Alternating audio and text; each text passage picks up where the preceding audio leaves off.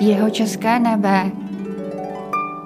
Hezké nedělní odpoledne přejí od mikrofonu Filip Černý a astronomka, ředitelka Českobudějovické hvězdárny a planetária Jana Tichá. Před týdnem jsme na tomto místě mluvili o vesmírné misi DART, během níž lidé poprvé v dějinách vychýlili dráhu tělesa putujícího vesmírem.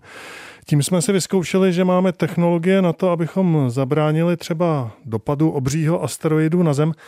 Myslíte si, že si někdy takovouto misi zopakujeme? Nejenže předpokládám, že se bude opakovat, ale jednu takovou misi už začali připravovat čínští astronomové, čínští kosmičtí experti, a to tak, že by chtěli jako kosmický impaktor tou svojí sondou trefit některý z poměrně malých blízkozemních asteroidů o velikosti přibližně třicet metrů, což jsou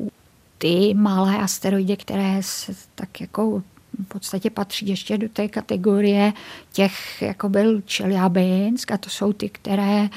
vlastně způsobí tu škodu jenom na poměrně malém území. Záleží samozřejmě na to, kam dopadnou, protože mohou zahučet do oceánu, mohou dopadnout někam, já nevím, na poušť nebo do nějakých těch klidu prázdných oblastí, ať jsou to rovníké pralesy, ať jsou to právě taková ta tajga, tundra,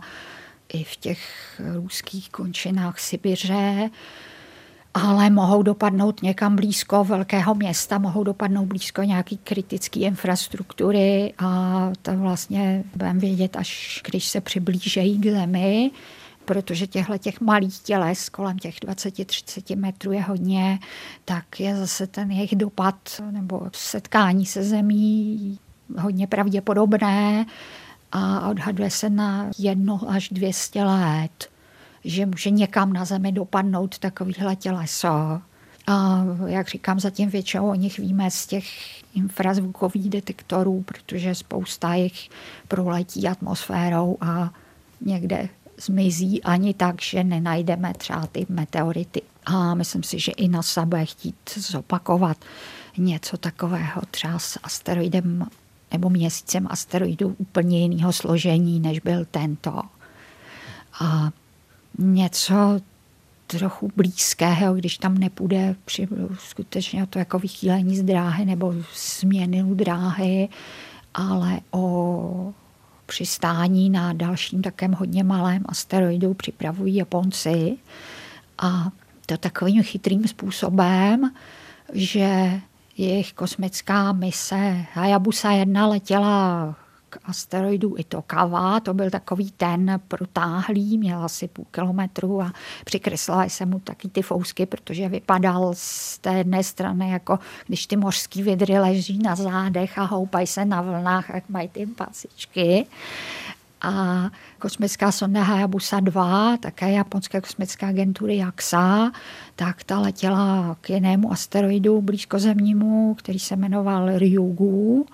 a potom průletu dokonce odebrání vzorku a vyslání pouzdra s tím vzorkem směrem k Zemi, které by mělo přiletět příští rok, myslím, dvacet tři.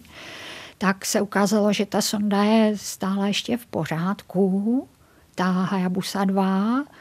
že má dokonce asi padesát procent paliva zbývajícího na manévrování, že ještě jí zbylo další ty zařízení třeba na spektrální průzkum povrchu, a že jí fungují další z těch přístrojů, jako včetně vizuální kamery a dokonce snad jedno pidi vozítka na vysazení na ten asteroid. A tak Japonci, když viděli, jak je ta Hayabusa v pořádku,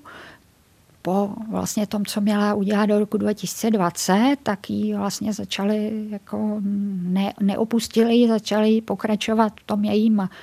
jaksi dozoru se Země a připravili pro ní další projekt jako Hayabusa plus, Hayabusa dva plus, kdy má zamířit postupně ke dvěma blízkozemním asteroidům. Kolem jednoho z nich označeno dva tisíce jedna C C dvacet jedna má proletět v roce dva tisíce dvacet šest, a pak se má potkat a vlastně přistát na asteroidu blízkozemním označeném devatenáct set devadesát osm K Y dvacet šest v roce třicet jedna, přičemž v té době už by ta sonda byla jaksi jedenáct let po záruce. Takže tohle je vlastně další příklad, tentokrát japonský, toho, jak jsou astronomové šetrní a jak dokážou využít to, co mají.